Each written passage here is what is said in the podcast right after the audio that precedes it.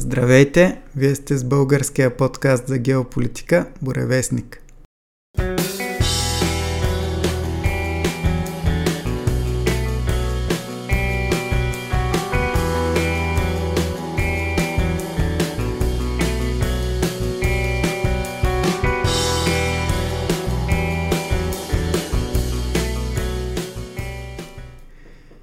Днес записваме 41 брой, който е и първия, който записваме през новата 2023 година. Надяваме се, че ви е харесал нашия обзор на 2022, който направихме заедно с Дахер Дахер и който общо беше над 5 часа, но го разделихме на две части, в които доста подробно обходихме най-важните събития за изминалата изключително важна в геополитически смисъл година и която постави началото на вече необратими промени в световния порядък. Днес ще се върнем в по-познати и по-близки до нас българите води. Отново сме на Балканския полуостров – в края на миналата година направихме едно предаване за Сърбия, за българо-сръбските отношения през вековете, което се радваше на доста добър успех и едно от най-слушаните предавания от общо 40-те до сега на Буревестник. И днес ще говорим заедно с Дани за една бивша Югославска република и мястото, където преди войната в Украина беше най-кървавата война в Европа в близкото минало и това е Босна и Херцеговина. Една доста интересна страна с доста интересно държавно устройство по настоящем, за което ще говорим след малко. А както обикновено за по-далечната история и за културата на тази страна ще разкаже повече Дани. Здравей, Дани! Привет! Първо, откъде идва името на държавата? Защо се казва Босния и Херцеговина? Това идва от... Въпреки, че голяма част от хората, като говорят за държавата, споменават Босна, Босна, и пренебрегват Херцеговина, на което самите босни херцеговинци понякога се дразнат, понеже са три основни етноса, босненци, сърб, сърби и хървати. Босна всъщност е политико-географска зона. За първи път се вижда наименованието Босна в а, описанието на византийски император Константин VII средата на 10 век, между 948 година и 952 година, когато той описва в свой дневник малка земя или на, гърц, на гръцки босона, в която живеят и сърбите. Оттам идва накратко региона Босна като име. Също така се смята, че името може да идва от хидронима, от самата река Босна също, като минава през именно сърцето на, на региона. Според филолога Антон Мейер, самото име Босния може да идва и от Илирия, илирийското Басан Ас название, което пък да идва от протоиндоевропейското Бег, което означава течаща вода, като корен. Според пък друг изследовател, англичанинът, англичанинът Уилям Милер, славяните от региона адаптират латинското название от басанте, чрез техен идиом, именно заради потокът Босна, наричайки себе си босненци или боснякс. А вече пък Херцеговина идва от думата херцог, а пък херцог всъщност е свързано с думата земя. Идва от а, немската дума за граф или графство. А пък защо и кога е имало графство на, това, на тази земя. Това е било през 15 век, когато Стефан Вукчич Кошаца се провъзгласява за херцег или херцог на земята и бреговете. А пък от османците, които завземат региона, етимологията пък идва от думата Санджак, Санджакът на Херцеговина. Или Санджак Херсек, както го наречат те, в който се включва в босненския Ейлет или Вилет, който официално като Ейлет се формира през 1830 година. И от около 1850 е известен като Босна и Херцеговина. Тоест от горе-долу тази година, 1850, регионът твърдо остава като Босна и Херцеговина като название.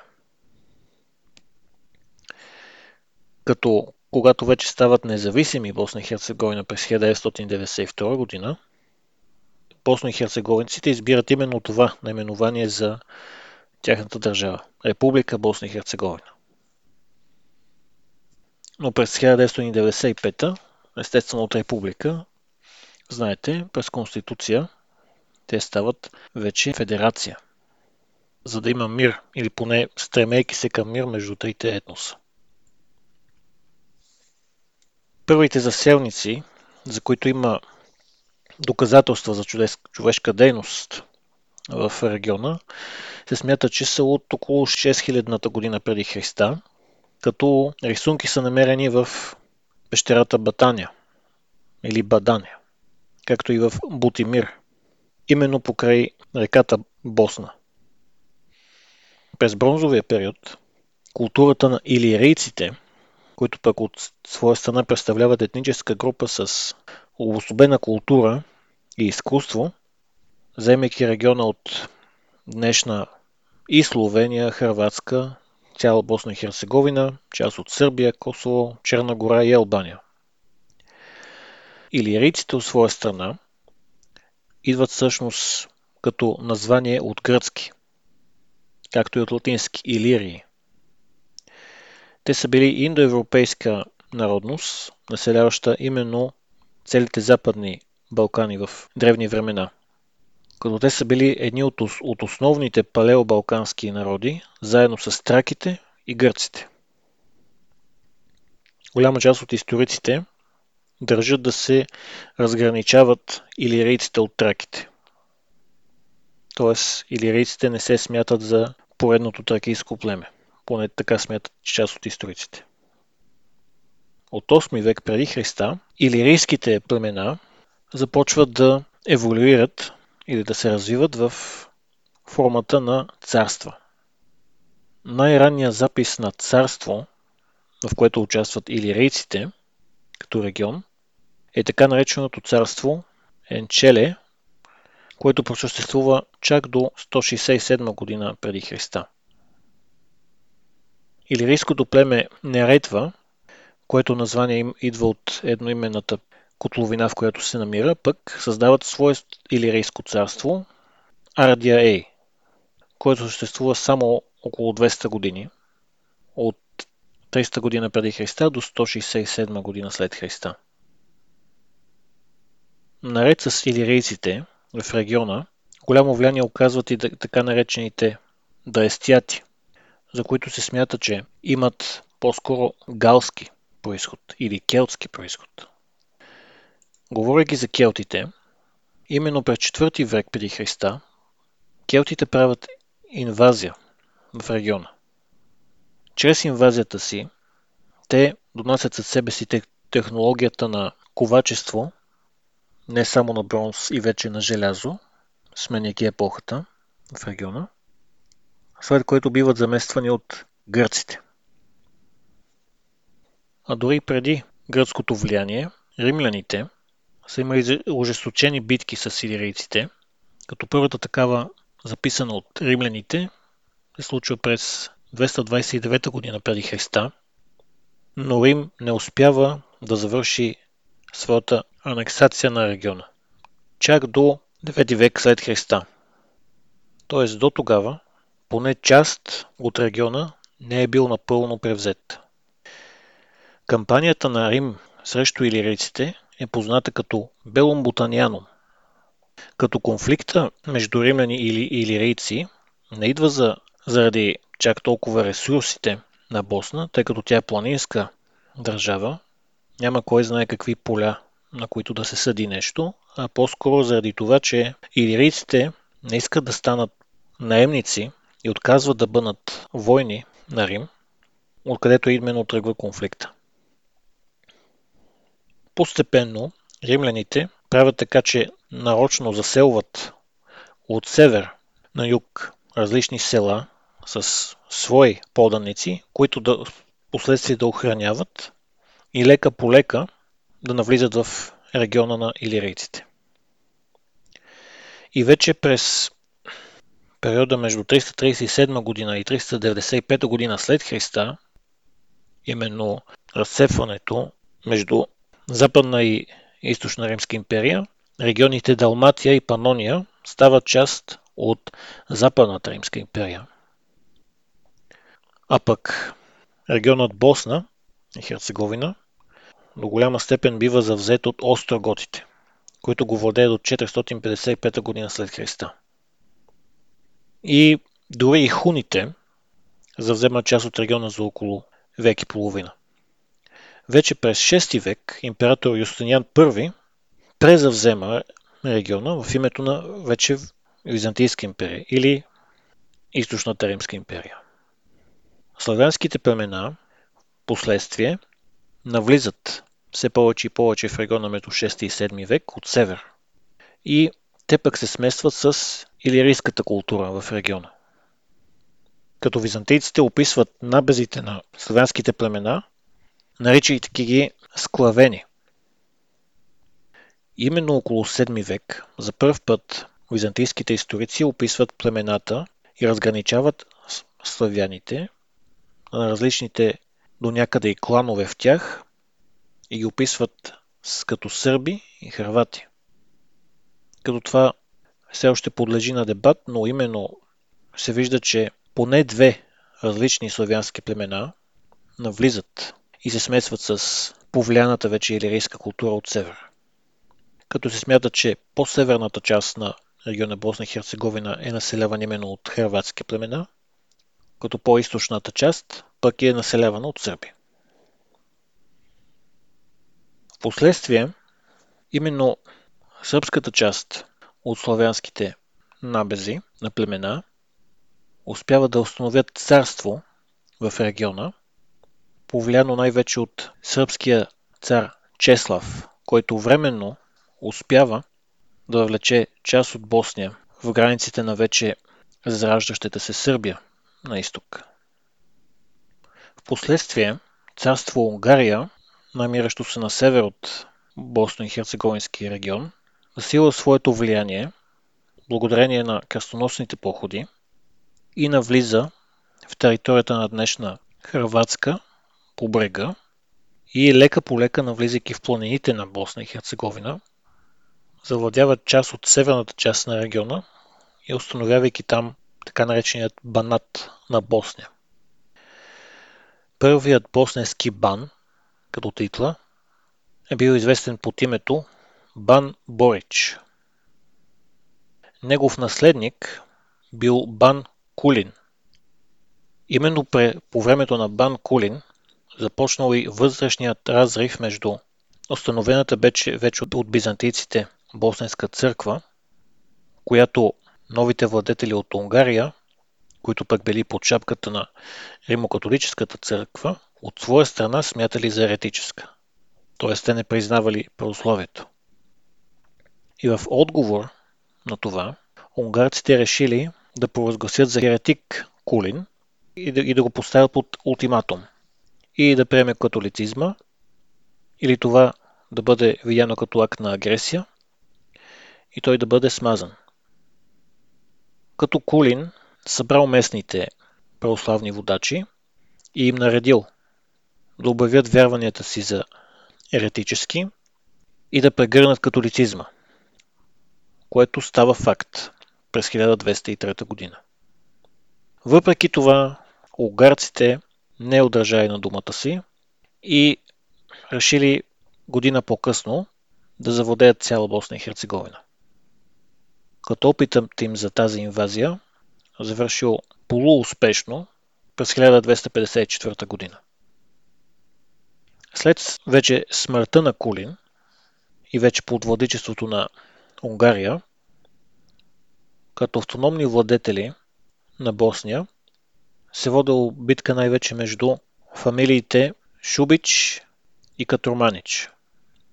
Като конфликта между двете фамилии за власт приключил през 1322 година, когато Стефан II Котурманич станал бан или владетел на региона Босна под шапката на Австро-Унгария. Той владял Босна и Херцеговина до 1353 година, като разширил владенията на Босна и Херцеговина на север и на запад, като обхванал част от Далмация. Той бил наследен от своя племеник Твъртко. Твъртко владял Босна и Херцеговина до 1367 година, като той бил провъзгласен за първият изконен босненски цар. След Твъртко и неговата смърт през 1391 година, обаче, Босна и Херцеговина започнал период на опадък. Османската империя настъпвала от изток и след около 50 години на сражения, Османска империя завладява цяла Босна и Херцеговина през 1463 година. Все пак, самосъзнанието на босна и херцеговинци, останал в част от местните благородници, които оцеляли, които заедно с сърбите запазили самосъзнанието си за православие, друга част по-на север запазила самосъзнанието си за католицизъм и естествено наложената ръка на Османска империя, пък от своя страна, наложила приемането на исляма. Под османско владение, което продължило около 4 века, регионът претърпял значителни и драстични промени, насилствена економическа миграция и изселване, изключително засилен строеж на джамии, предизвикал именно факторът ислям да наделее между конфликта, който така или иначе вече тлеел още от средновековието между православни и католици. Дама се карат, трети печели. Благодарение на сравнително лесното навлизане на исляма в региона, да, насилствено, но доста по-добре възприето, отколкото други региони на Балканите, например България, тази черта на босненците, че прели толкова бързо исляма, била в техния полза, тъй като османците показали снисходителност към народа. Османците направили така, че Сараево и Мостар били провъзгласени за регионални центрове на търговия и култура, изключително засилено на строителство и до някъде босненците, макар и под робство, но вече възприели религията на Османски империя, се радвали на един относителен мир и спокойствие. Като именно османските владетели положили основите на босненската архитектура, като създали първата библиотека в Сараево, училище за суфи философията, много часовникови кули в региона, мостове и естествено десетки джами. Впоследствие обаче, през 17 век, цялата Османска империя лека по лека започнала също да се намира в упадък, тъй като технологично изоставала от другите велики сили. Което пък дало почва на националистически движения да наберат сила. Като допълнителен масло в огъня наляло това, че султан Махмуд II преследвал, екзекутирал и намалил влиянието на еничарите и си навлекал гнева именно на военните, които му носили най-голяма полза. Като великия везир на Босна и босненския вилет започнал да си вярва, че може дори да провъзгласи автономност от Османска империя. И султанът го обявил в държавна измяна и сложил неговият Али Паша Ризван Бегович като велик вазир на Босна и Херцеговина, с цел или поне опит да се чува само султанската дума, без дори и мисъл за отцепване от империята. И Али Паша Ризван Бегович бил велик везир на региона от 1813 до 1833 година. Като все пак султанът решил да му даде малко повече правомощи от другите велики везири. Все пак бунтовете не стихвали и те продължили до 1850 година. Лавината от босненски националистически движения набирала сила през 19 век. И именно вече успешното отсефване на Сърбия от османско влияние дало допълнителен тласък на тези движения. Като великите сили не подминали това един вид босненско възраждане и решили да се намесят. От великите сили, държавата, като най-много искал да има изгода в региона, била Австро-Унгария. Вследствие на Херцеговинското възстание от 1875 година и руско-турската война се свиква печално познатия ни Берлински конгрес, на който предложената от Русия Сан-Стефанска България бива разчленена от великите сили Германия, Англия, Франция и Австро-Унгария – на този Берлински конгрес също така Сърбия и Черна гора получават независимост, а Босна и Херцеговина е предадена от султана за управление на Австро-Унгария и само на хартия остава част от Османската империя. Като през Конгреса в Берлин австро-унгарския външен министр Гюла Андраси получил права да администрира регион от Босна и Херцеговина и да постави там два гарнизона. В Санджак, Нови пазар. Но, все пак, този Санджак да остане под османско влияние, поне до началото на 20 век. Поне така били договорките. Въпреки, че австро-унгарците бързо стигнали до съгласие с босненците, самите босни херцеговенци видяли в това че те заменят един владетел Османска империя с друг Австро-Унгария. Като пък австро-унгарците посредством метода раздели и владей не искали да има обединена Босна, а те са възползвали до някъде си вкарали така и автогол с югославския вече възраждат се национализъм и от друга страна исканията на хрватите от север. Като Австро-Унгария планирала вече пълна анексация на Босна и Херцеговина. Като вече независимата Сърбия решила да се намеси в конфликта. През 1908 година бунтът в Османската империя повнигнал много въпроси, които объркали сметките на Австро-Унгария. И, за да няма независима Босна и Херцеговина, австро-унгарците решили да действат от друга страна, Русия, заедно с Сърбия, били принудени да приемат австро-унгарските искания и окончателно Австро-Унгария анексира цяла Босна през март 1909 година. През 1910 година Хабсбургския император Франц Йозеф прокламира първата конституция в Босна. Първите избори и босненски парламент и нов политически живот. На 28 юни 1914 г. Гаврило Принцип, босненски сърбин, член на революционния комитет на Млада Босна, убил наследника на австро-унгарския трон Франц Фердинанд в Сараево, което събитие е изкрат за Първата световна война. Движението Млада Босна се бори за независимост от Австро-Унгария и за обща югославска държава, водена от Сърбия.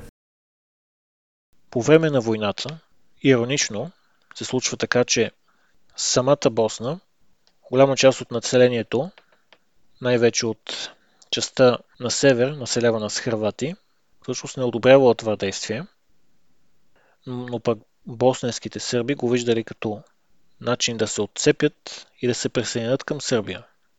В края на Първата световна война босненците изгубили повече мъже от всяка и да е друга етническа група в Хабсбургската империя. Австро-унгарците създали собствена милиция, позната като Шуцкорпс, която пък изповядала антисръбска репресия в региона. Нещо като австро-унгарско гестапо. Интересно, че Шуцкорпс на австро-унгарците наемала предимно мусулманската част от босненското население, които им било поставено за задача да се справят с всичките сърби и четници и комитаджи. Тази част мусулманска от Шуцкорпс действа предимно в източната част на Босна. В отговор през сръбските четници правили откровени атаки и набези в мусулманските села в региона. Тоест, от тук се личи, че конфликта вътрешен, като зародиш, дори преди Първата световна война го е имало и вече голямата война в Босния. След края на Югославия, 92-95 година, реално избиването едни, едни други между мусулмани православни и не само, но голяма степен е бил подкладен именно от политиката, която Австро-Унгария води със своите Шурскопс и Сърбия със своите четници.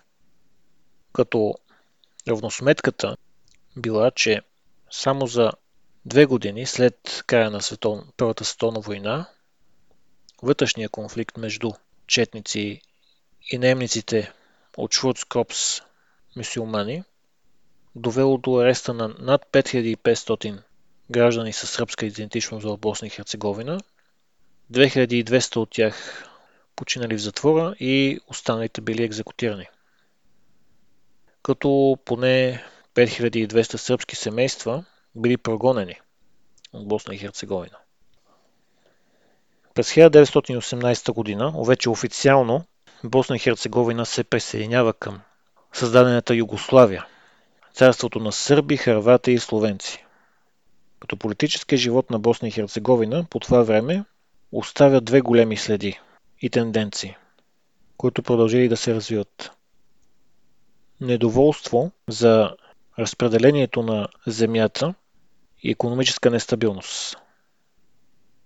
Доминиращият идеологически конфликт в Югославия между хрватския регионализъм и сръбската централизация бил взет под различен ъгъл, отнасяйки се до етническите групи на Босна. Оказало се така, че мюсюлманите в Босна и Херцеговина притежавали 90% от земята, православните сърби 6% и хрватските католици останалите около 3%. Като реформите в Югославия целяли именно делът на мусулманите, притежаващи земя, да се намали – като по този начин те им отнемали поминък. Кралството на сърби, харвати и словенци през 1929 година е преименувана на Югославия. Страната е разделена на 33 области. Говорим за цялата Югославия. Като границите им не винаги зачитат местната народност, но Босна най-вече чрез водещия си политик Мехмет Спахо успява да си осигури границите на шесте области да съвпадат с тези на шесте санджака от Османската империя. И така Босна и Херцеговина съхранява действителните си граници в рамките на кралство Югославия. Обаче 1929 година сърбите налагат разделянето на страната на бановини – които често не, не отчитат истинските етнически граници и са опит другите националности да бъдат по-лесно подчинени на сръбската. Харватите се опълчват на това развитие и споровете им с сърбите продължават доста години. А 1939 година споразумението Цветкович-Мачек между сърби и харвати, на практика разделя Босна и Херцеговина между тези два народа. След като на 25 март 1941 г. Югославия се присъединява към Тристранния пакт, воден от Германия във Втората световна война, само два дни по-късно преврат, подпомогнат от британските служби, слага ново правителство начело и на практика подкрепата за Германия е оттеглена. Следва немско нахуване, за което говорихме и в нашия брой за Сърбия.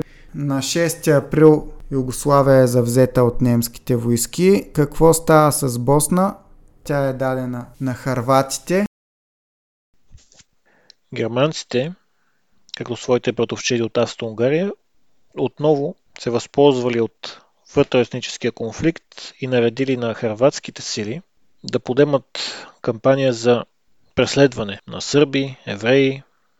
Нацистския режим систематично и брутално изтребвал сърби в селата и се смята, че всеки шести сърбин, живеел в Босна и Херцеговина по време на Втората световна война, става жертва на именно тези гонения, което означава над 210 000 сърби, избити от нацистите, само защото са сърби. Като голяма част от тези престъпления били извършени от именно от хрватските националисти, познати като Усташе. Усташе признавали естествено католицизма и исляма като национална религия за региона Босна и Херцеговина, но не признавали източното православие и имали сръбската идентичност за своя най-голям враг. Последствие естествено, голяма част от сърпите на територията на Сърбия влезли в редиците на четниците, сръбското националистическо движение, с цел да установят етнически хомогенна сръбска идентичност именно в частта от Босния и да изтласкат хрватите на север и изцяло да елиминират мусулманското влияние. И те пък от своя страна също извършили геноцид или опит за такъв. В резултат на това много босненски мусулмани се присъединяват към усташите, за да се бият срещу Сърбия. И след малко ще чуете как Любопитно историята до известна степен се повтаря. 50 години по-късно. Дори от босненските мусулмани е сформирана първата несъстояща се от немци дивизия на Вафен СС, което е бойната част на паравоенната организация на партията на Хитлер. Като тези бушняци се заклеват във вярност и към Хитлер, и към водача на Харватия Анте Павелич. По това време той е водача на остащите. А комунисти от цяла Югославия, водени от Йосип Брос Тито, който като народност също е Тито също е харватин. Комунистите организират партизанско движение, което се бие и срещу осташите и срещу четниците. Партизаните също избиват много хора, без да подбират по народно си вяра. Те просто убиват политическите си врагове.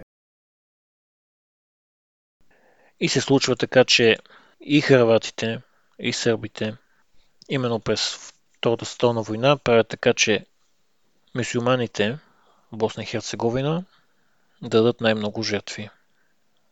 Техният брой бил 75 000, като 30 000 били убити от четници, останалите от различни други наемници, част от които дори и хрватите. В течение на Втората световна война съюзниците решили да подпомогнат естествения елемент в региона, който да им помогне срещу нацистите, това били партизаните. Като обаче Тито до някъде не искал да приеме техната помощ и разчитал само на собствените си сили. Голяма част от военните офанзиви били водени именно от антифашистските движения на Югославия срещу нацистите. Като все пак съюзниците помогнали чрез така наречената операция Маклин. Равносметката на края на Втората световна война била над 300 000 жертви, дадени общо от цяла Босна и Херцеговина. И вече в Конституцията на Социалистическа федерална република Югославия от 1946 година официално направили Босна и Херцеговина една от шесте републики в новосъздадената държава. На 25 ноември 1943 партизаните обявяват създаването на Югославия, като Босна и Херцеговина е една от шесте републики в нейния състав, както каза и Дани, и границите, с които Босна и Херцеговина влиза в рамките на вече комунистическа Югославия, са границите на Босна и Херцеговина от времето на Османската империя – Съюзниците, които воюват срещу Германия, най-вече Съветския съюз, дават подкрепата си за партизаните на Тито и на 6 април 1945 всъщност не случайно е избрана тази дата. Това е точно 4 години след завземането на Югославия от немските войски. И по това време вече немската войска е в разпад по целия фронт на Втората световна война. На тази дата партизаните завземат Сараево. Официално е установена Федеративна народна република Югославия, която с Конституцията от 1963 година получава името, което като съкръщение вероятно е познато на по-възрастните ни слушатели – Социалистическа федеративна република Югославия или СФРЮ. Босна и Херцеговина се казва Народна република Босна и Херцеговина, а от 1963 с новата конституция Социалистиче, Социалистическа република Босна и Херцеговина.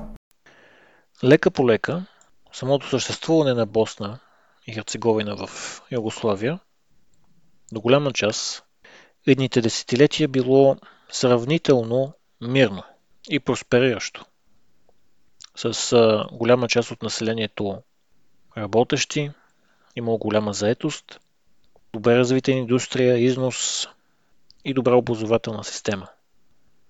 Като дори част от международни корпорации започнали да оперират на територията на Босна, като Volkswagen, като част от ТАС, които отворили фабрика в Сараево през 1972 г. Последствие и Кока-Кола през 1975 година. След това влизат и шведите СКФ, Марлборо и дори в Сараево успешно били проведени и Олимпийските игри през зимата на 1984 година. Трябва да добавим, че тия западни инвестиции идват в резултат на уклончивата политика на Югославия по време на студената война, където след като Сталин и Тито се изпокарват, Югославия следва една политика на някакво междинно положение между изтока и запада, между съветския лагер и американския и по този начин успя да развива економиката си до голяма степен и с помощ от Запада. Както спомена и Никола в нашия брой за българо-сръбските отношения, дори инфраструктура на НАТО. Югославия е част от тя инфраструктурни планове на НАТО, така че това показва всъщност Нещо, което и да, и тогава казахме, но то продължава и до ден днешен. Една склонност на сърбите да се опитват да извлекат най-доброто от всички геополитически страни, връждуващи в дадения момент. Сърбите се опитват и на едните, и на другите да се подмажат, да покажат готовност да да им бъдат изгодни и така се опитват да извлекат най-доброто за собствената си страна. което, както и преди споменахме, е един крайно нетипичен подход, например, за България, но нашите западни съседи са го освоили в течение на много векове. От много векове насам. И ставайки на въпрос за зимната олимпиада през 1984 година, е интересно да се отбележи, че Босна и Херцеговина, като част поне от Югославия, успява все пак да завоюва отличия. Но като независима държава, след 92 и последствие 95 година, Босна няма медал, нито на зимна, нито на лятна олимпиада. Все още тръпнат в очакване на първия си медал. От спортовете в Босна, освен футбола, и знаем, чували сме за Един Джеко, също така доскоро Ивайло Петев беше треньор на националния му отбор. Всъщност, още по-популярен спорт в Босна е баскетбол. Като интересни факти за Босна, се смята, че всъщност е вероятно, даже много вероятно, там да се намира най-голямата пирамида в света. И то вероятно построена от човек. Става въпрос за хълмът Височица. Около 213 метра, ако сте го виждали, обрасъл е в дървета, но буквално наистина си прилича на истинска пирамида. Босна Херцеговина естествено повлияна от Османска империя, а и не само това, преди от илирийци, гърци и римляни, както естествено сърби и хървати, има и сходна кухня с тях, като най-популярни ястия са чевапи, босненски чевапи с лук самун, хляб, естествено ядат плескавица, бегова чурба, различни типове попари, бюреци, сърми, мусака също имат и те тяхна, тархана супа с типична босненска супа с паста, суджуци, като сами разбирате, тъй като голяма част от Босна са мюсюлмани, се избягва свинско, но пък се яде достатъчно много овчо месо. Като днес поне половината от Босна и Херцеговина от населението се определя като босненци, 30% сърби, 15% хървати и 4% всички останали. Като естествено 50% всъщност, които са босненци, именно те са мисюмани. Като останалите 49% християнство, 31% са сърби и 15% католици. Като останалите са атеисти. Като площ Босна е наполовина на България, 51 000 квадратни километра и живеят около 3 милиона и половина човека.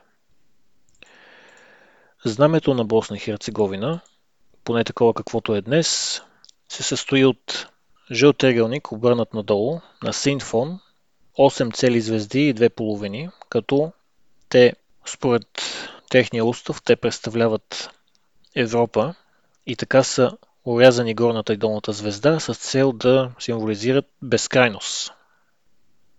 Бяло, синьо и жълто символизират мир според техния устав.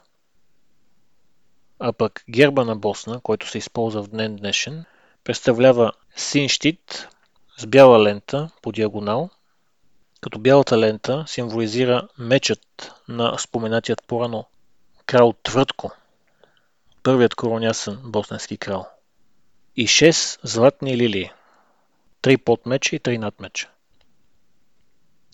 Като именно текущия герб е препраткан към първият официален въобще герб на Босна и Херцеговина, ползван още от средновековието. По време на окупацията от османците, гербът на Босна и Херцеговина представлява отново златен щит, но пък с един червен по-малък такъв по средата, два кръстосани ключа и на червения щит бял полумесец и бяла звезда. А пък по време на Австро-Унгария отново се използва жълт щит, но над него е изобразена златна корона, като върху щита с червени доспехи, здраво обхваната ръка държи ятаган. Ятаган, т.е. крив меч, най-вече да символизира мусулманската част на населението и връзката и с Ориента. По време пък на владението на Югославия, емблемата, която са използвали в Социалистическата република на Босна и Херцеговина, представлява два класа вляво и дясно, в средата два пушещи комина, два житни снопа отдолу, символизиращи труда на народа и над всичко червената петълъчка. Държавата е предимно планинска, с множество национални паркове, реки, най-голямо от които е Сава, която всъщност служи като естествена граница с Хрватска. Като след планините доминиращо влияние оказват Динарските планини. Поне 50% от територията на Босна и Херцеговина е с гори, като повече от тях са именно в центъра. Все пак Босна има съвсем малък излаз на море. Освен Сараево, други големи градове са Баня Лука, Боснасна крайна, Тузла, Добой, Женица, Мостар и Бръчко. Като Сараево столицата живеят около 280 000 човека и е основан именно от Османска империя през 1461 година. А пък вече защо Сараево е толкова важен и страдал град, именно след събитията последните десетилетия, ще стане въпрос малко по-късно, като за това ще ви разкаже и Владо. Редно е да кажем какво всъщност е бушняк. Знаем, че днес съжителстват сърби, харвати и мусулмани или така наречените бушняци, но какво всъщност е бушняк? Бушняците всъщност са сърби, които в течение на, бек, на вековете под турско робство са били потурчени, нещо като нашите помаци. Но те, както и Дани до известна степен разказа, развиват по-силна омраза към християните в сравнение с българските помаци, към православните по-точно и към до вчерашните си братя, каквито са сърбите. И съответно се оформя една такава един клон на сръбската народност, който поема по свой собствен път и в момента е редом с харватите бушняците са, може би, един от народите, които най-много недолюбват сърбите, каквито съответно са и сръбските чувства от тяхна страна, реципрочни. 1971 година мусулманите, така наречените бушняци, са признати за държава образуващ народ на Босна и Херцеговина. А днес те са само един от трите държавообразуващи народа в Конституцията на Босна и Херцеговина, редом с сърбите и харватите, като столица си остава Сараево. Интересното развитие че по времето на Югославия мюсюлманите са били признати едва ли не за единствения народ, който е фактор в Босна и Херцеговина, поне по официалните документи. А днес са един от трите такива. Всъщност това е подобно и на случилото се при създаването на Съветския съюз и първите десетилетия от съществуването му. По това време никой не е предполагал, че 50, 60, 70 години по-късно Съветския съюз ще се разпадне и републиките сякаш ще стане отново самостоятелна държава. И затова и много-много не са били вземани предвид и конкретните граници и дали те съответстват на, на населението и на неговата народност вътре в тези граници, но от 1991 година и до ден днешен виждаме тъжните последствия на това да не бъде вземано предвид дори едни смятани тогава за символични граници между отделните съветски републики да не съвпадат с това какъв народ населява дадените земи. Като централна в географски смисъл за Югославия земя, Босна и Херцеговина е избрана за основно място за развитие на военната индустрия. Това води до голямо съсредоточаване на оръжия и военни на нейна територия, което е и важен фактор във войната при разпадането на Югославия през 90-те, за която ще говорим доста обширно след малко. През социалистическия период се разработват дейно суровините, на които Босна и Херцеговина е богата, изграждат се железници и заводи, откриват се университети. Економически Босна и Херцеговина е четвърта по развитие република, като след нея са Черна гора и Македония – при управлението на Тито в Босна и Херцеговина 4 пъти пада детската смъртност, а заради индустрията над 2 пъти намаляват заетите в селското стопанство от 62 на 29%. Като една от по-малко развитите републики, Босна получава средства от Фонда за развитие на Югославия, като получава два пъти повече, отколкото внася в него – Югославската идеология за братство и единство между различните народи работи добре в Босна и Херцеговина и в този период по нейните земи се постига разбирателство между мисиомани, сърби и харвати. Това е оценено и по света и е основен фактор Босна и Херцеговина в лицето на Сараево да получи домакинството на зимните олимпийски игри през 1984 година. И това е също така заслужена кулминация за развитието и строежа на много съоръжения за зимни спортове в района след 1970 година. Развива се също и културата, като заради това, че няколко народности живеят на една земя, Босна и Херцеговина е наричана Малката Югославия – след смъртта на Тито през 1980 г. национализма като идеология набира сила в цяла Югославия и предпоставя разпадането и след края на студената война. Босненските националисти също се надигат в отговор на сръбските и в 1983 г.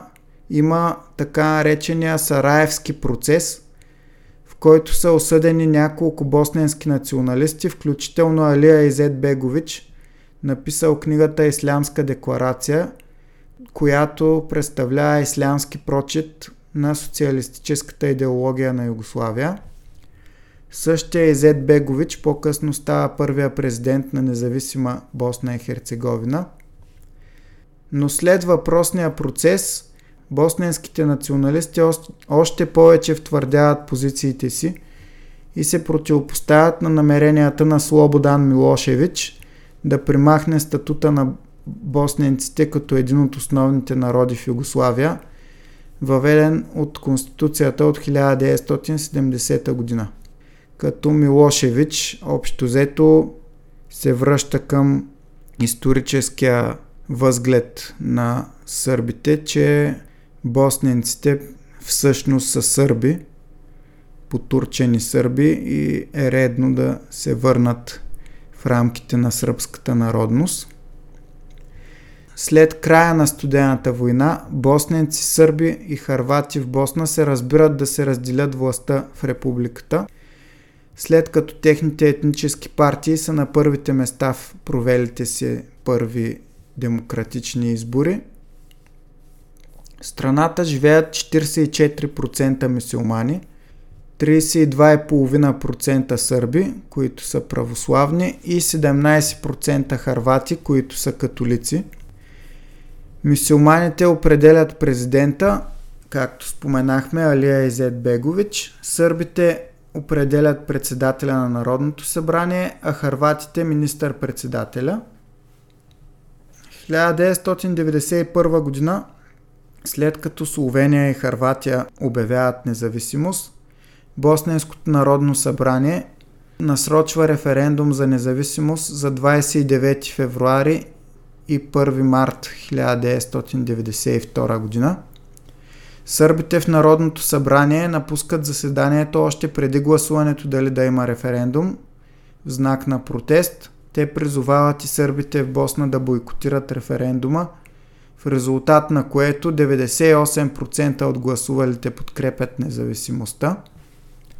На 5 март 1992 Народното събрание обявява независимост на Босна и Херцеговина, а още на 15 януари преди самия референдум България признава независимостта на тази страна и установява дипломатически отношения с нея, като така става първата страна в света признала Босна.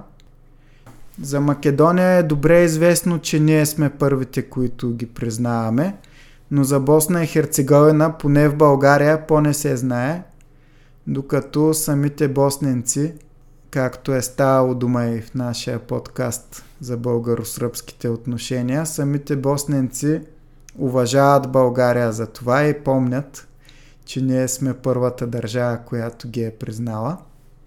Така е, такива са ми наблюденията и аз като съм разговарял с босненци и знаят, че ние сме първата. Да. И македонци знаят, че ние също сме първата, но там друг въпрос. На 8 април Социалистическа република Босна и Херцеговина е преименувана просто на Република Босна и Херцеговина.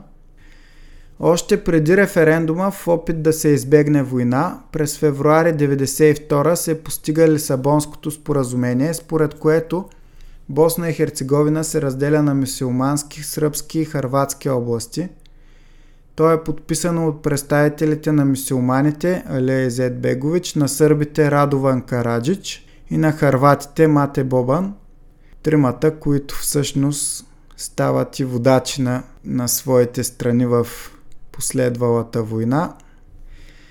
След среща с американския посланик, 10 дни след Лисабонското споразумение, подписано и от трите страни, обаче Изет Бегович отказва да спази това споразумение и тук виждаме пагубното американско влияние и жаждата им за войни по чужди земи, особено когато в тези войни ще умрат и православни.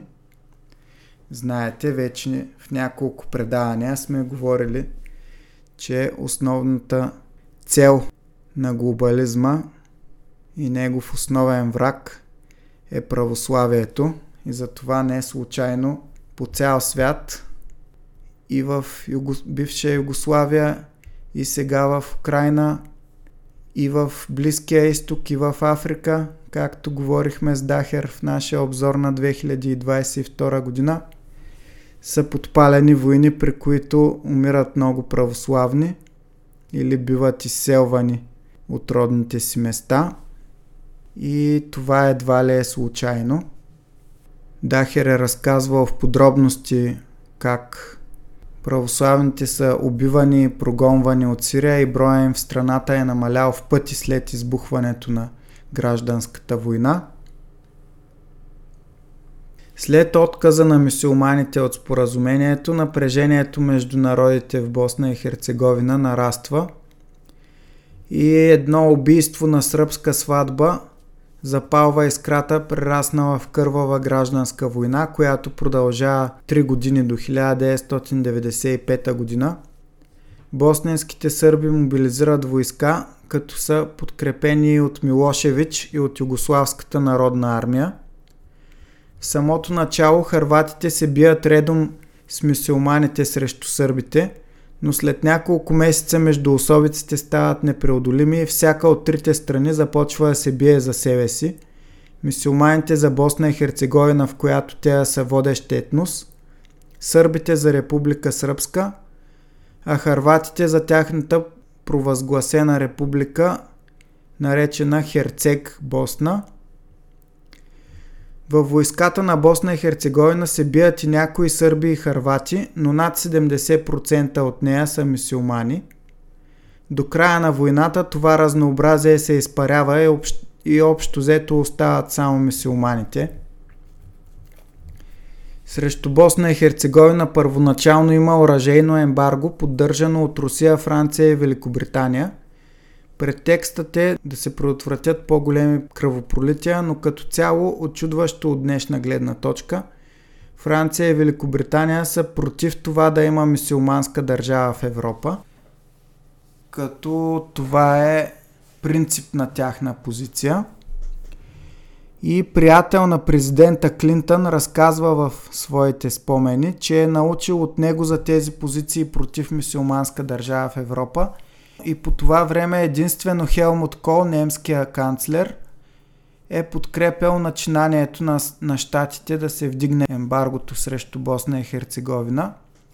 Когато това не става, американците започват да въоръжават мисиоманите под масата, включително чрез ислямистски групировки – Знаем, през цялата студена война и до ден днешен американските служби много често въоръжават и използват такива джихадистски групировки да им вършат черната работа по различни точки на света, където имат някакъв сблъсък с враговете си.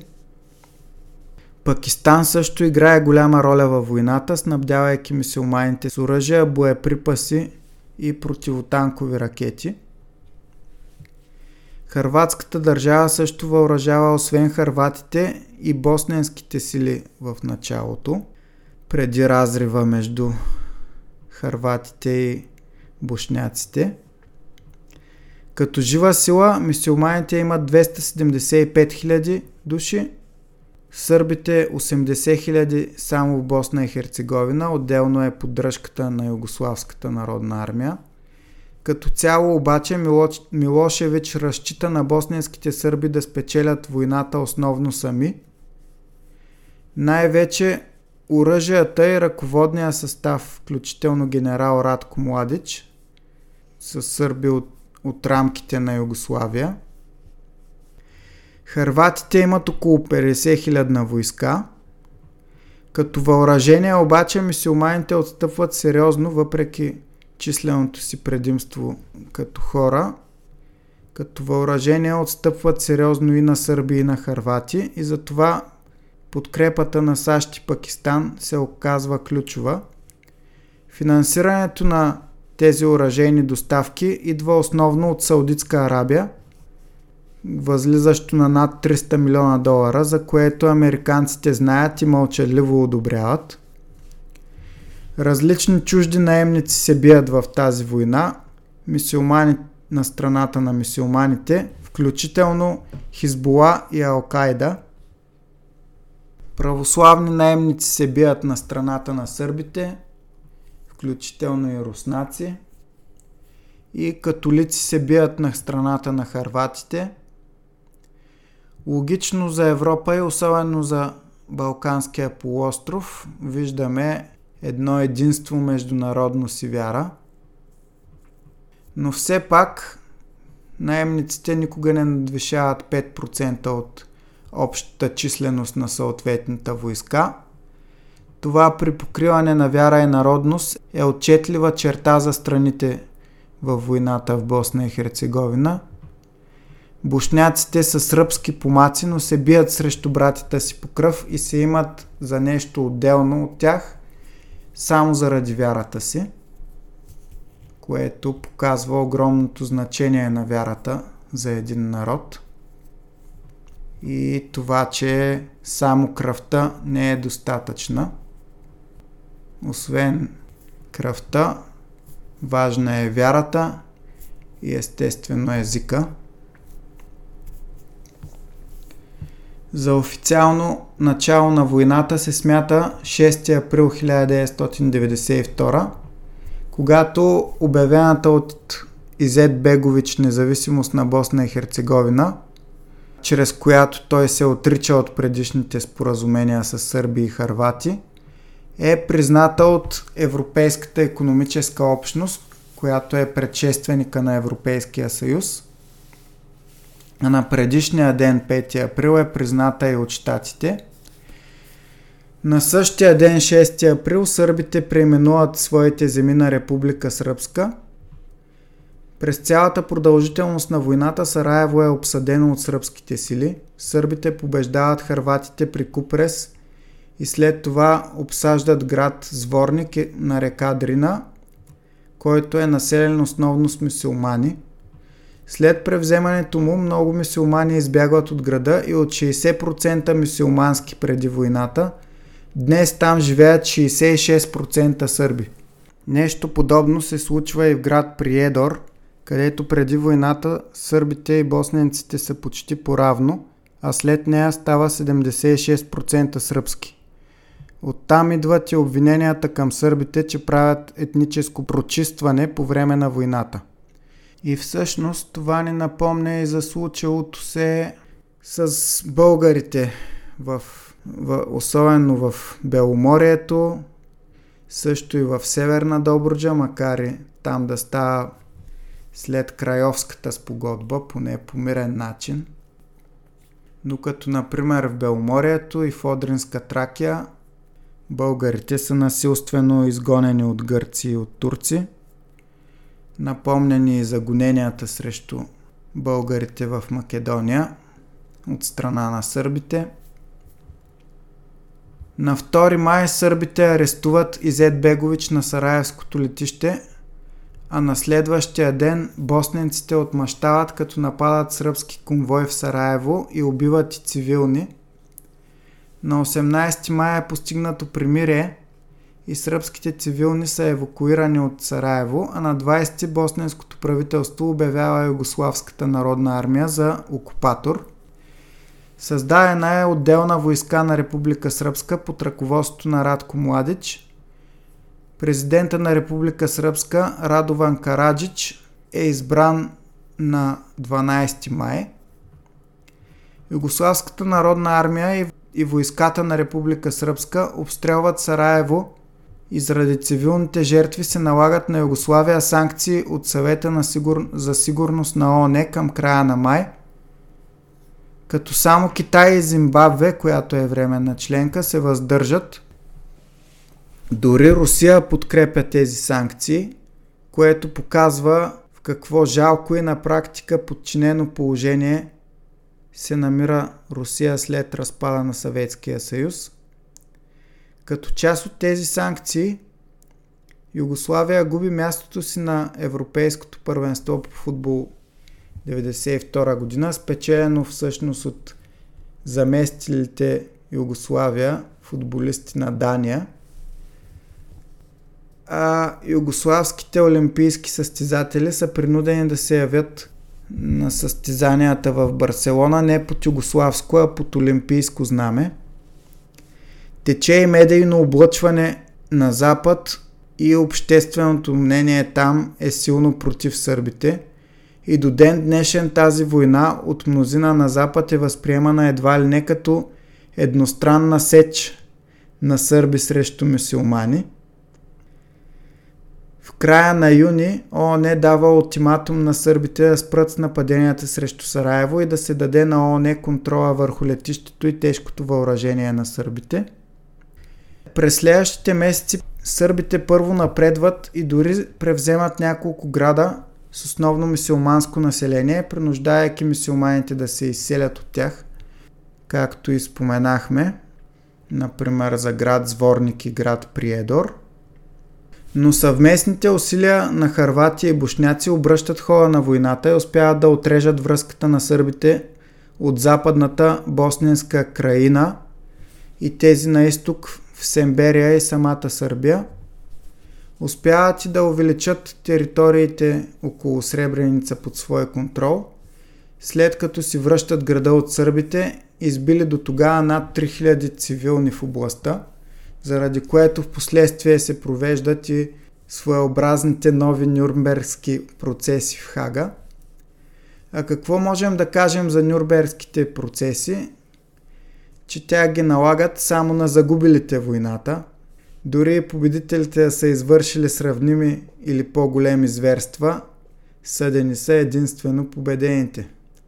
А такива зверства в войната в Босна и Херцеговина има и от страна на бушняците и на харватите. Например, босненския концентрационен лагер Челебичи, в който са пращани сърби, много от тях измъчвани и убивани, или пък хърватския произвол в Орашие, където са измъчвани и убити сръбски цивилни – а на 15 май, въпреки подписаното споразумение да се позволи до 19 май на силите на Югославската народна армия да се изтеглят необезпокоявани от Босна и Херцеговина,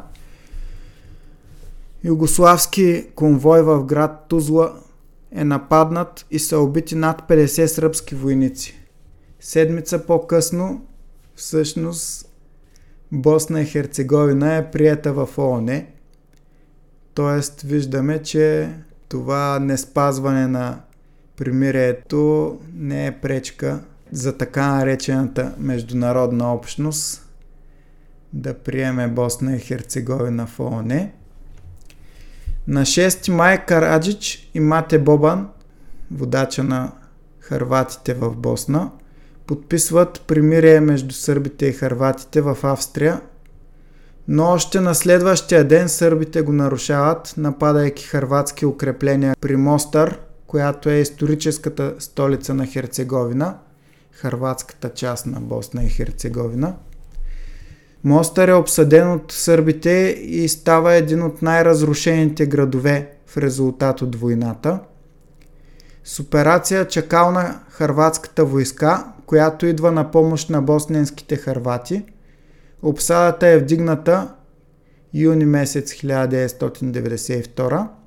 Харватите, които в Мостър са поравно с бушняците в началото на войната, успяват да установят контрол и след войната имат ясно изразено мнозинство в града. Почти всички сърби са изгонени от него, от над 20% остават 4% от общото население на Мостър – до септември 1992 над 300 000 беженци бушняци бягат в Харватия, което създава напрежение и носи щети на економиката на страната. Над 250 000 беженци приема Сърбия, като те са естествено основно босненски сърби, а близо 600 000 са напусналите домовете си и избягали към по-безопасни места в самата Босна – Юни 92 босненските сърби започват операция Коридор срещу харватите в северна Босна и Херцеговина с цел да отворят коридор между Белград, Баня Лука, която е столицата на Република Сръбска, и Книн. За причина за операцията обявяват смъртта на 12 бебета заради липса на кислород за инкубаторите в болницата в Баня Лука – но за това има сериозни съмнения, че е военна пропаганда. Операцията започва на 14 юни 1992, като в рамките на месец войската на Република Сръбска завзема Модрича, Дервента и Оджак. Хърватите се изтеглят в Босански брод и Орашие, като губят Босански брод октомври месец. Междувременно зверствата от всички страни продължават. На 21 юни босненски войски влизат в сръбското село Радковичи и избиват 24 цивилни. Силите на ООН Профор до тогава разположени в Харватия получават мандат да действат и в Босна и Херцеговина. Първоначално за защита на летището в, в Сараево, а в последствие в цялата страна за хуманитарни цели – а сега сили на ООН на практика няма.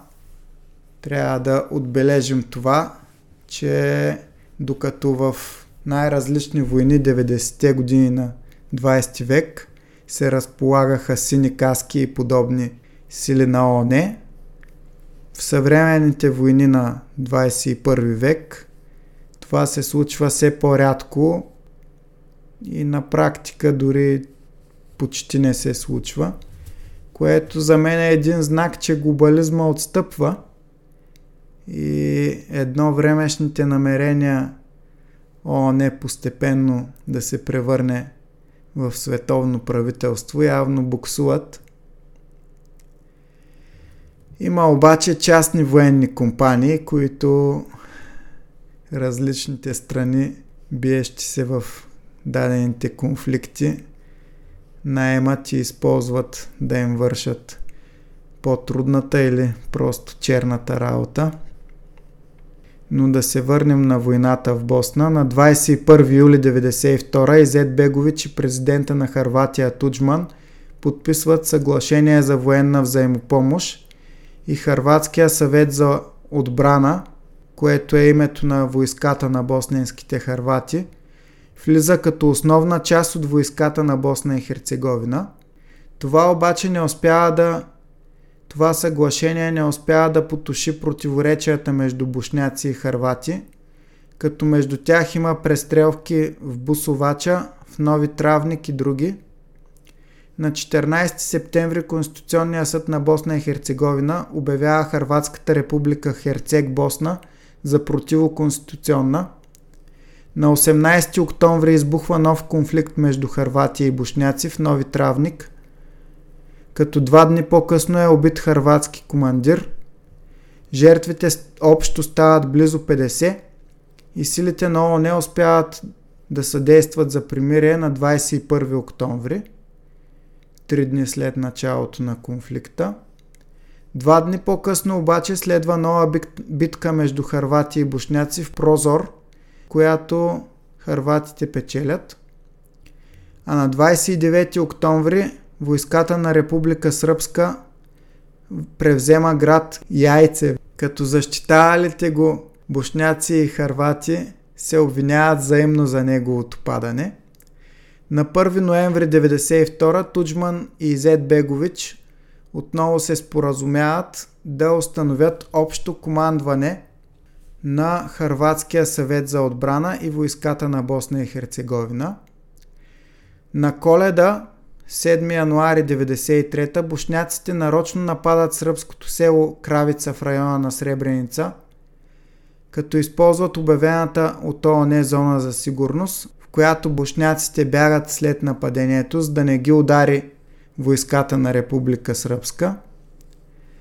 На следващия ден сърбите убиват босненския заместник министър-председател, спирайки конвоя на ООН, който го вози към летището а на 16 януари босненци нападат друго сръбско село до Сребреница, Скелани, и убиват доста цивилни, включително 6 деца. Януари 93 е предложен мирния план на Ван Соуен, който предлага Босна и Херцеговина да бъде децентрализирана държава и да се раздели на 10 автономни провинции.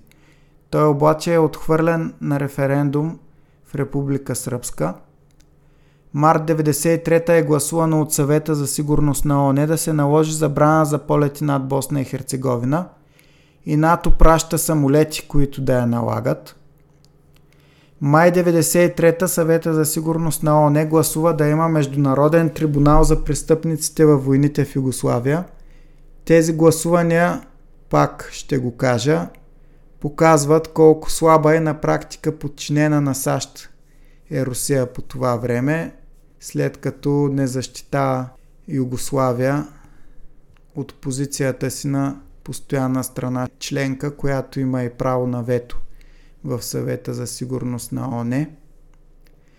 Лятото на 1993 г. от Босна и Херцеговина е отхвърлен още един мирен план, който е сметнат от мусулманите за неизгоден, тъй като им дава една трета от територията, половината е за сърбите, а една шеста за харватите. В течение на 1993 г. основният конфликт е между харвати и бушняци. Още януари бушняците превземат няколко села около Бусовача, където живеят основно харвати. В края на януари двете страни подписват примирие, което издържа до април след отвличане на харватски командир, конфликта се подновява. Бушняците, които имат числено преимущество, завземат Зеница, откъдето изгонват харватските цивилни, но харватите успяват да удържат Бусовача. В Киселяк, който е анклав, обграден от мисиомански селища, харватите също удържат натиска на бушняците и в отговор прогонват много мусулмани от града. Хърватите нападат село Ахмичи до Витес, като избиват доста от мисиоманите, живеещи там, и изгарят къщите им. На 24 април 1993 бушняците влизат в Милетичи близо до Травник, убиват четирима хърватски цивилни, а останалите пращат концентрационния лагер Полянице. На следващия ден между Езет Бегович и Бобан е подписано примирие, но скоро то е нарушено. И така неизбежно войната стига и до Херцеговина. Бушняците завземат Кониц и Ябланица, както и села около тях и в средата на април почват битки в град Мостър, който е разделен на две. Източната част се държи от мусулманите, а западната от харватите. Те продължават и май и юни, като опитите на бушняците да превземат южната част на града са спрени от харватите. В началото на юни мусулманите нападат щаб-квартирата на харватските сили в Травник, както и разположени срещу войската на Република Сръбска харватски части. След тридневна битка голямото числено предимство на бушняците си казва думата и харватите избягват в държани от сърбите територии, тъй като са отрязани от харватските. Бушняците нападат по подобен начин и нови травник, като завземат земите на северозапад от града, но харватите успяват да задържат самия град и североизточната част от общината – Харватите печелят битката при Жепче в края на юни, но в края на юли губят град Бугойно, от който бягат 15 000 харвати. 800 не успели да избягат са вкарани в затворнически лагер на местния стадион от бушняците. Началото на септември 1993 мисиоманите започват операция Неретва – офанзива на 200 км фронт срещу харватите в Херцеговина и Средна Босна. Бушняците завладяват земите на запад от Ябланица, завземат пътя към държания от тях източен Мостър, а харватите задържат Прозор и подсилват силите си в западен Мостър. До ноември има две големи кланета на харвати, извършени от бушняци, и едно на босненци, извършено от харвати. В отговор на последното, бушняците завземат харватския анклав Вареш, чието жители избягват в Киселяк. Интересно е, че въпреки войната помежду им, в Сараево все още харватска войска от 1500 души се бие редом с бушняците – а в районите, където харвати и мисиомани се бият, сърбите тактически подкрепят по-слабата страна с цел равновесие на силите в дадения район. През 1993 година ОНЕ увеличава контингентите си в Босна и Херцеговина, но както се вижда не се умява да постигне много в посока мир. От юни 1993 НАТО блокира Адриатическо море, за да спре доставките към Югославия, това продължава до края на войната. На 29 септември 1993 година един много интересен човек, който играе доста любопитна роля в тази война, на име Фикрет Абдич, който е босненски политик, мусулманин и най-изявения противник на Изет Бегович – взема властта в град Велика Кладуша на границата с Харватия и обявява Република Западна Босна. Всъщност трябва да отбележим, че Фикрет Абдич дори е спечелил на времето първите избори за президент на Босна и Херцеговина при обявяването на независимост от Югославия, но по неизвестни причини се отказва и поста в крайна сметка заема Изет Бегович – и така, обявявайки Република Западна Босна, Абдич получава одобрението на югославския водач Милошевич и на харватския Туджман, което е интересно развитие. Като млад агроном и ръководител, Фикрет Абдич всъщност е имал заслугата за създаването на най-мощното селско-стопанско промишлено предприятие в социалистическа Югославия – Агрокомерц, Мисиоманите под ръководството на Абдич са за запазване на федерацията в Босна и Херцеговина в противотежест на възгледа на Езет Бегович, че трябва Босна и Херцеговина да бъде държава, в която водещия народ да бъде мисиоманския. Правителството на Езет Бегович естествено обявява хода на Абдич с обявяване на Република Западна Босна за противоконституционен. Но Абдич сключва споразумения и с водачите на босненските сърби Караджич и на харватите Бобан и получава от тях военна помощ. От харватите той получава и гражданство и право за Западна Босна да използва пристанището на Харватия Риека без да плаща никакви тарифи. През 1994 година бушняците емигрирали в Харватия надминават 500 000 и харватското правителство започва да им отказва достъп.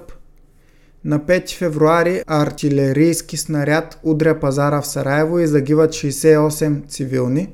В отговор НАТО вече открито се включва в войната и започва въздушни удари срещу сърбите – Единствено Гърция от членките на НАТО не подкрепя това решение. Защо, мислите, Дани, защо не го е подкрепила? М. Кажи, кажи ти. М. Еми, защото Гърция също като Сърбия е православна страна. Трябва да отбележим значението на вярата. Отново но въпреки това все пак на гърците не им достига смелост да наложат вето. И в крайна сметка НАТО дава ултиматум на сърбите и те започват да изтеглят тежкото си въоръжение от района на Сараево. Малко след това на 23 февруари 1994 Харвати и бушняци подписват примирие в Загреб – на 18 март се подписва Вашингтонското споразумение, според което харватските земи в Босна и Херцеговина ще бъдат автономни части на федерацията. Има планове и за конфедерация на Харватия и Босна и Херцеговина. И така на бойното поле харвати и мисиомани, след като в продължение на повече от година воюват и помежду си, започват отново да действат обединени срещу сърбите. Нападение на сърбите срещу мусулманския анклав Горажде през април 1994 и вземането на 150 войници от силите на ОНЕ за заложници води до въздушни удари и в крайна сметка ултиматум от страна на НАТО и сърбите се оттеглят от там – към този момент противници на сърбите съвсем открито са и мисиомани, и харвати, и НАТО. Август 94 Западна Босна пада под натиска на войските на Езет Бегович в операция Тигър. Но в края на годината, с голяма помощ от сръбските сили в тяхната операция Паяк, Абдич успява да възстанови контрола си над тези земи – Ноември 1994 харватите и мисиоманите завземат Купрес от сърбите. След това харватите започват операция с цел отрязване на връзката на Сърбия с столицата на сръбска краина Книн. Но макар и да завземат част от земите държани от сърбите, не успяват да постигнат това – по-късно през ноември американците едностранно премахват уражейното ембарго срещу правителството на Босна и Херцеговина и започват вече открито да въоръжават мисиоманите. Лятото на 95-та сърбите под ръководство на Радко Младич завземат Сребреница, до тогава означен като безопасна зона от ООН, като смазват силите на ООН там и избиват 8000 цивилни мъже, а жените изгонват – заради това по-късно Младич е съден в Хага за геноцид. Август 95-та харватите вече са обърнали гръб на Абдич и правителствените войски на Босна с операция Буря успяват да разгромят силите на Абдич и подпомагащите ги войски от сръбска краина и да заличат Република Западна Босна. като харватите, които поначало предприемат и са основната част от тази операция Буря, чрез нея освобождават, така се каже, от тяхна гледна точка, столицата на сръбска краина, град Книн, който е на територията на Харватия, но до войната е населен с близо 80% сърби. И по този начин те прогонват сърбите от тези земи и вече там живеят почти изцяло харвати. И така, харватите успяват да унищожат сръбска краина, намираща се на територията на Харватия. Абдич избягва в Харватия, както и 30 000 бежанци мусулмани, част от които по-късно са разселени към Штатите и Канада.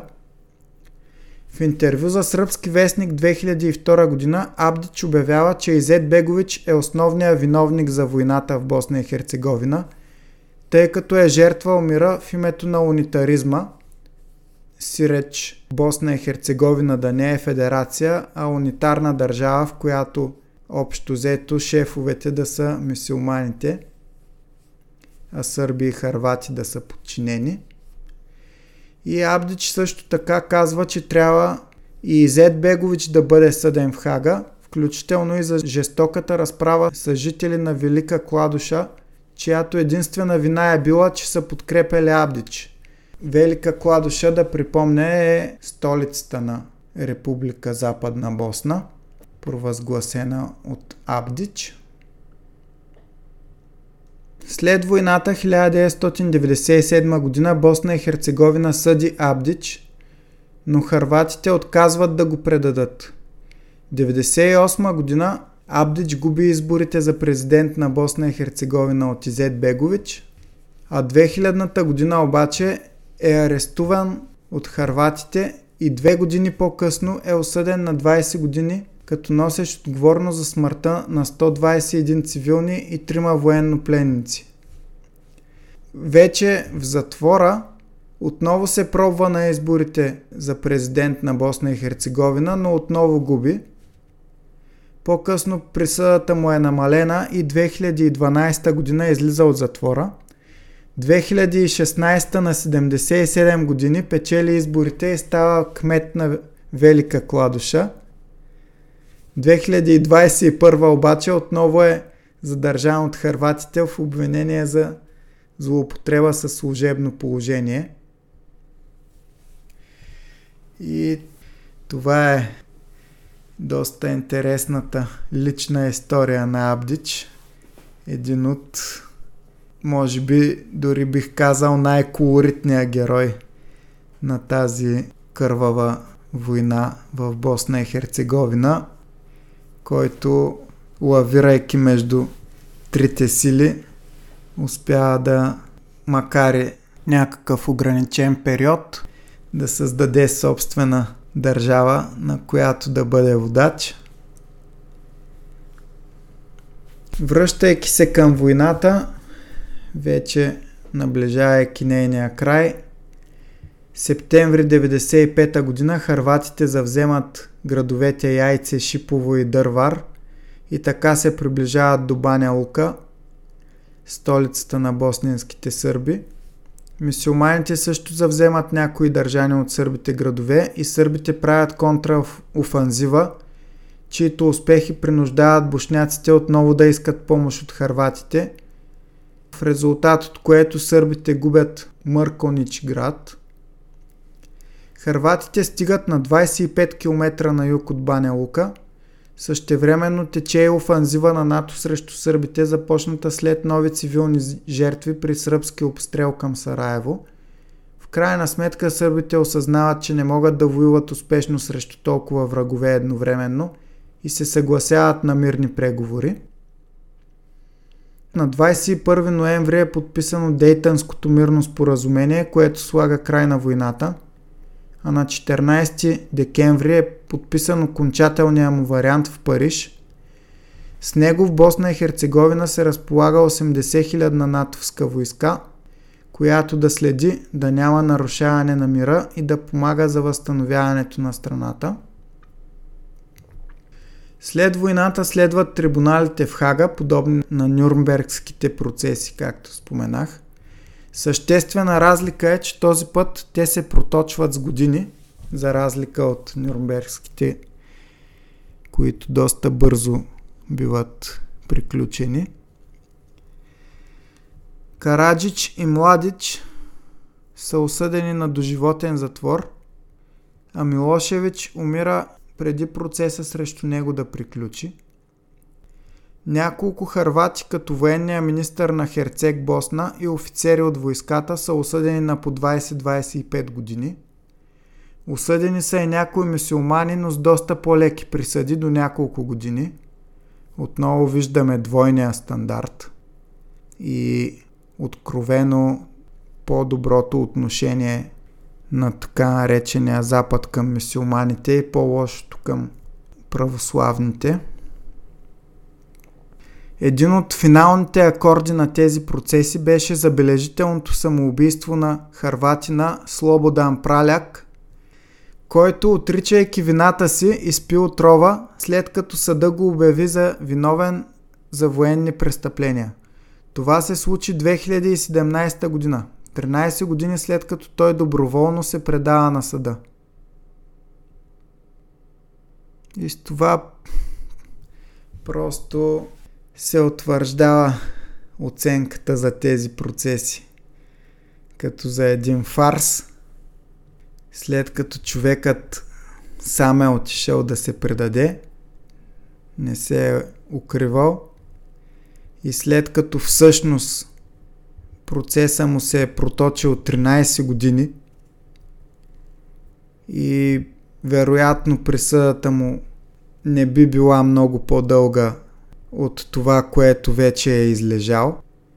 Все пак този харватин избира да изпие отрова и да се самоубие, пред позора да лежи за военни престъпления, които той смята, че не е извършил, тъй като просто е изпълнявал своя дълг към родината си. Изобщо тези трибунали и като цяло Международния съд в Хага е за мен една гротеска в опита на глобалистите да наложат световно правителство и да наложат своите правила по цял свят – пределно ясно е, че няма американец, който да е изправен пред съда в Хага, например за безбройните им зверства в Ирак, в Афганистан и къде ли не. Пределно ясно е, че в тези трибунали ще бъдат съдени единствено представители на по-слаби държави, каквито са всъщност всички воювали в Босна и Херцеговина, естествено – няма да видим там някога представители на постоянните членки на съвета за сигурност на ОНЕ. Това е пределно ясно. Но с новата действителност, която започна вече и съвсем ясно и за най-отричащия я с войната в Украина – вероятно ще станем свидетели на края на този така наречен Международен съд? Или най-много до разпадането му на няколко такива в различните зони за влияние, но най-вероятно изобщо заличаването му или което няма да не би станало изведнъж, но той просто ще престане да бъде значим. И ще престанем въобще да го чуваме и по новините и въобще като някакъв фактор. Аз си спомням, като бях доста малък 90-те години, се говореше по новините за този трибунал в Хага, едва ли не като за някаква последна инстанция в правосъдието. Но днес, натрупвайки доста повече знания и разсъждайки на това как всъщност работят геополитическите процеси, осъзнавам каква смешна пропаганда е било това. Да се върнем на вече на последствията от войната. След нейния край Босна и Херцеговина е представлява федерация от две части, като едната от тези части е Федерацията на Босна и Херцеговина, така наречена, като нейните северни и източни части са Република Сръбска, която има автономия. Има го и самоуправляващия се окръг Бръчко на североисток, където има значителна част и от мусулманите, и от сърбите, и от харватите, съответно 42, 35 и 21%. И този окръг се управлява съвместно и от сърбите, и от федерацията. Тоест, да, ако не разбрахте да го кажа пак, Босна и Херцеговина сама по себе си е федерация, но Едната от двете части на тази федерация се нарича Федерация на Босна и Херцеговина. Малко е объркващо.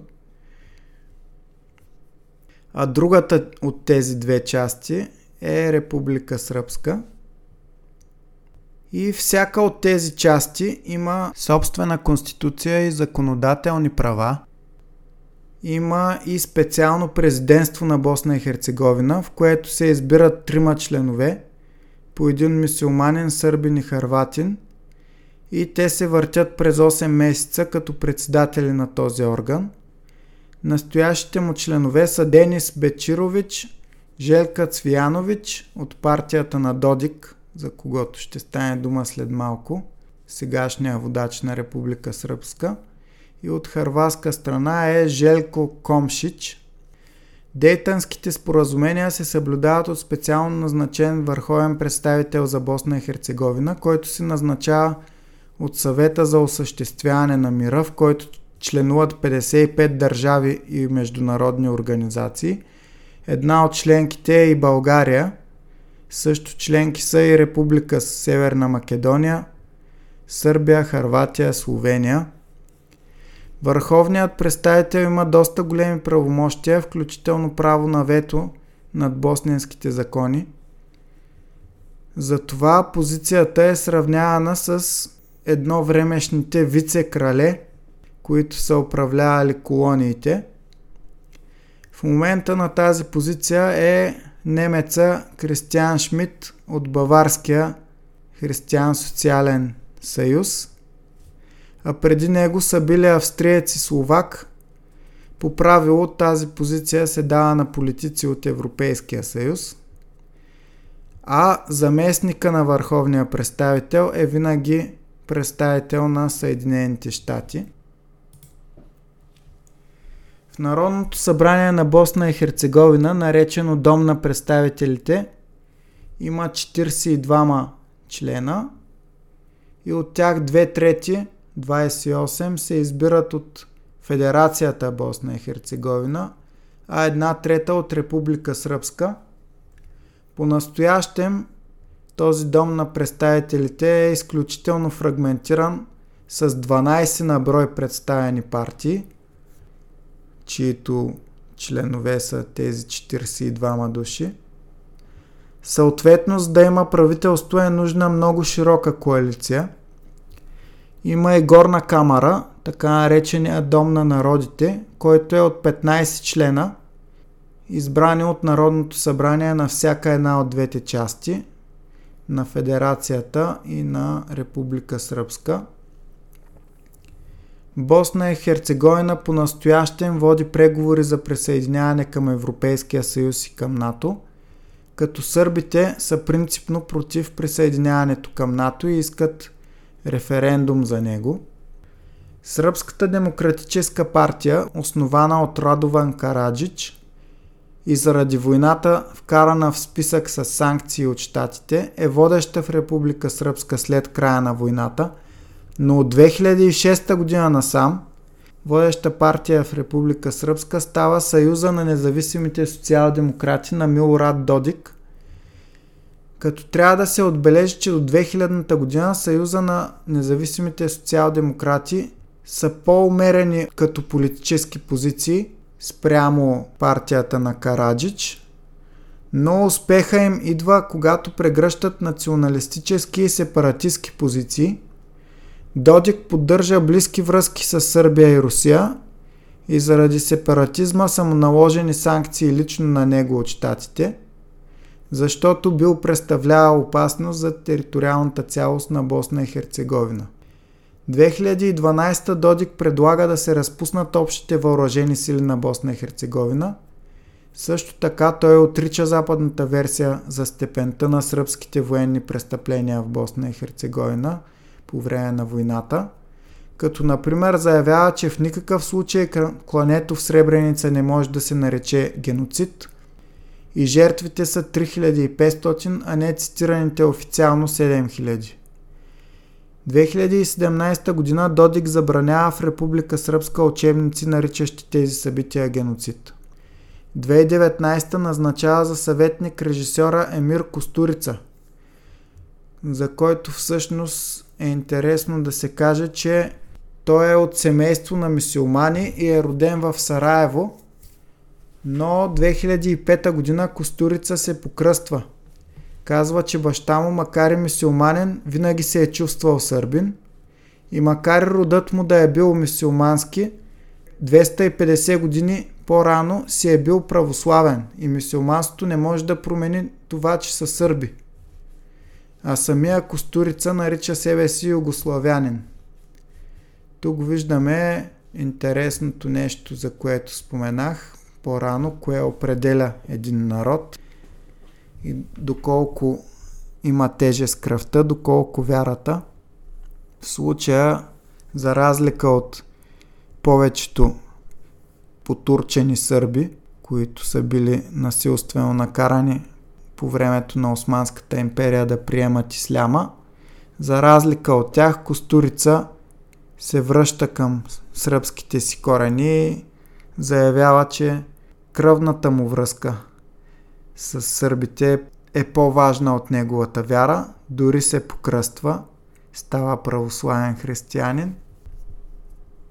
А, като възгледи, казвайки, че е югославянин, намеква именно за това, за царящия по време на Югославия мир между бушняци, сърби и харвати в рамките на Босна и Херцеговина.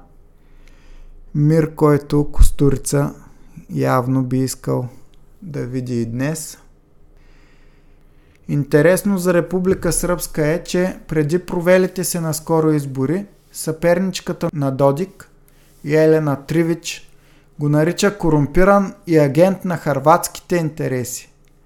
Тя отказва да признае поражението си дори и след повторното преброяване на гласовете, но в крайна сметка Додик става президент на Република Сръбска, като сменя на този пост Желка Цвиянович, която отива като представител на Република Сръбска в президентството на Босна и Херцеговина на мястото на Додик. Те разменят своите постове по този начин.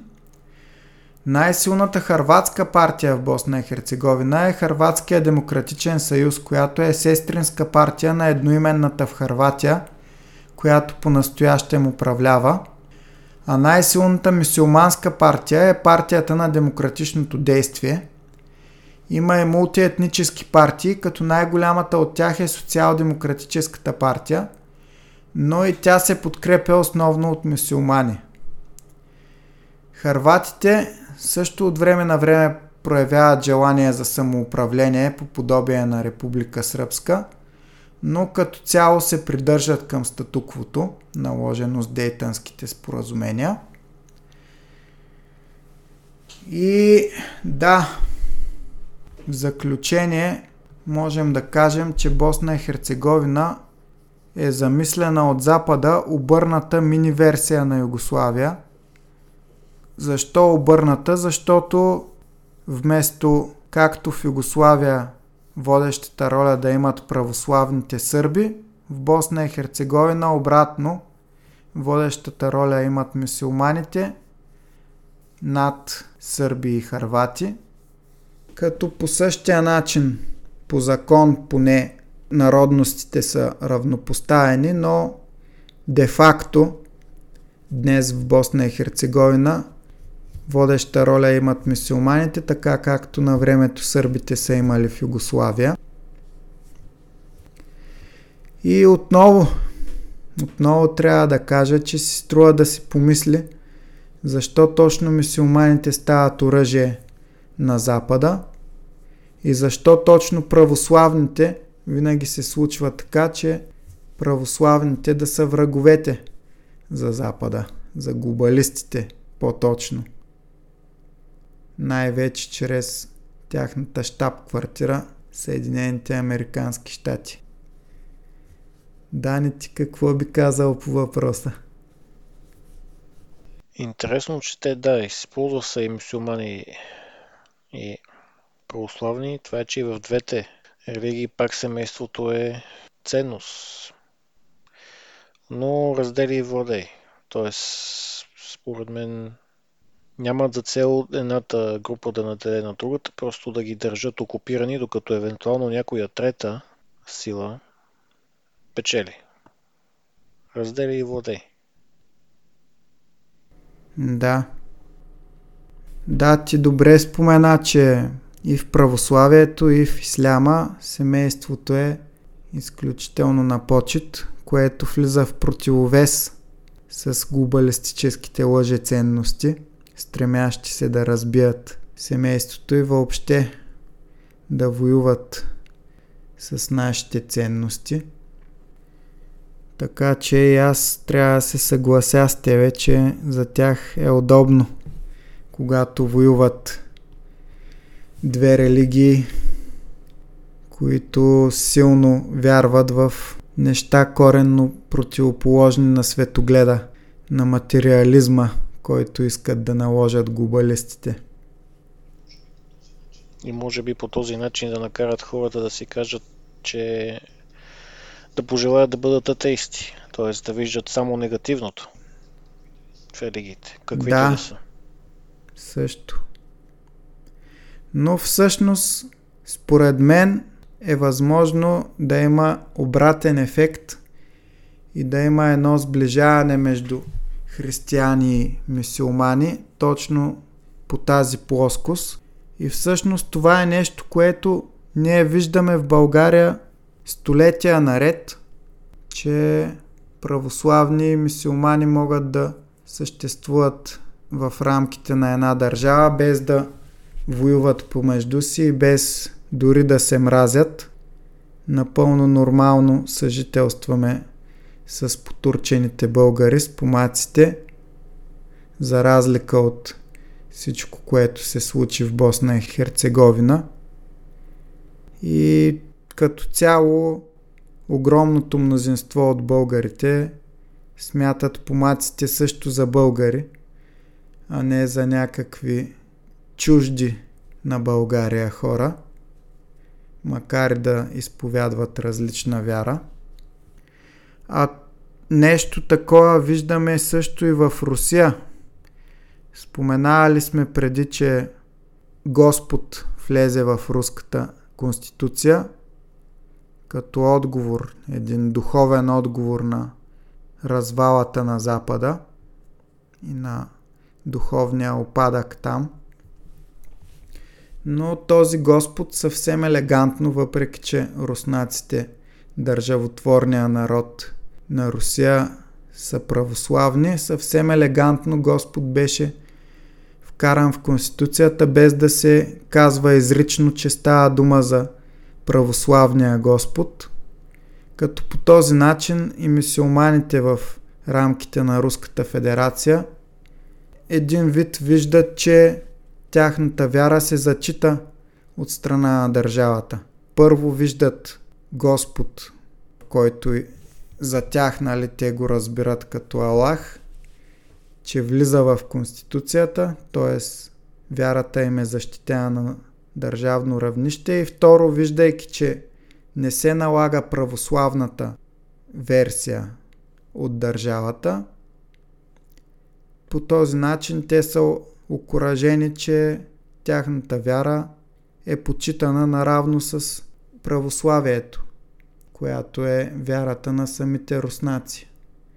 Тоест те могат в по-пълна степен да се почувстват ако не са народници, то поне като третирани еднакво от държавата, редом с самите руснаци, което единствено може да повиши желанието на мисиоманите в рамките на Руската федерация, чеченци и много други народности. Единствено да увеличи тяхното желание да работят за Руската федерация и да и помагат да изпълнява геополитическите си цели. Именно когато виждаш, че си почитан, ти си склонен да дадеш повече от себе си. За сметка на това, глобалистите използват коренно различен подход. Подход на снисходително отношение дори към най-близките си уж партньори. Видяхме след гаврата с закона за инфлацията в Штатите, който на практика да огромна инициатива на европейски корпорации да преместят бизнеса си към Штатите и на, на практика краде европейско богатство. Ходиха Макрон ходи да се среща с Байден и Шолц, немския канцлер също, изразяваше недоволство, но в резултат нищо. Нито беше променено нещо в закона, нито бяха дадени някакви преференции на Франция и Германия, да не говорим за останалите страни от Европейския съюз. А щом така се отнасят американците към уж най-големите си приятели, какво може въобще да очаква някой като България от тях? И с това приключваме нашия 41 брой на Боревестник. Можете да ни следите и в Facebook, и в Telegram. В Facebook страницата е Боревестник Български подкаст за геополитика. Групата е Боревестник Клуб за геополитика. За съжаление, често попадаме под ударите на цензурата.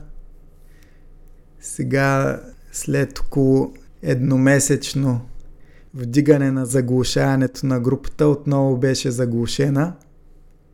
Но все пак има доста хора, които въпреки това продължават редовно да пишат там и да споделят интересни статии и коментари, както и лични размишления.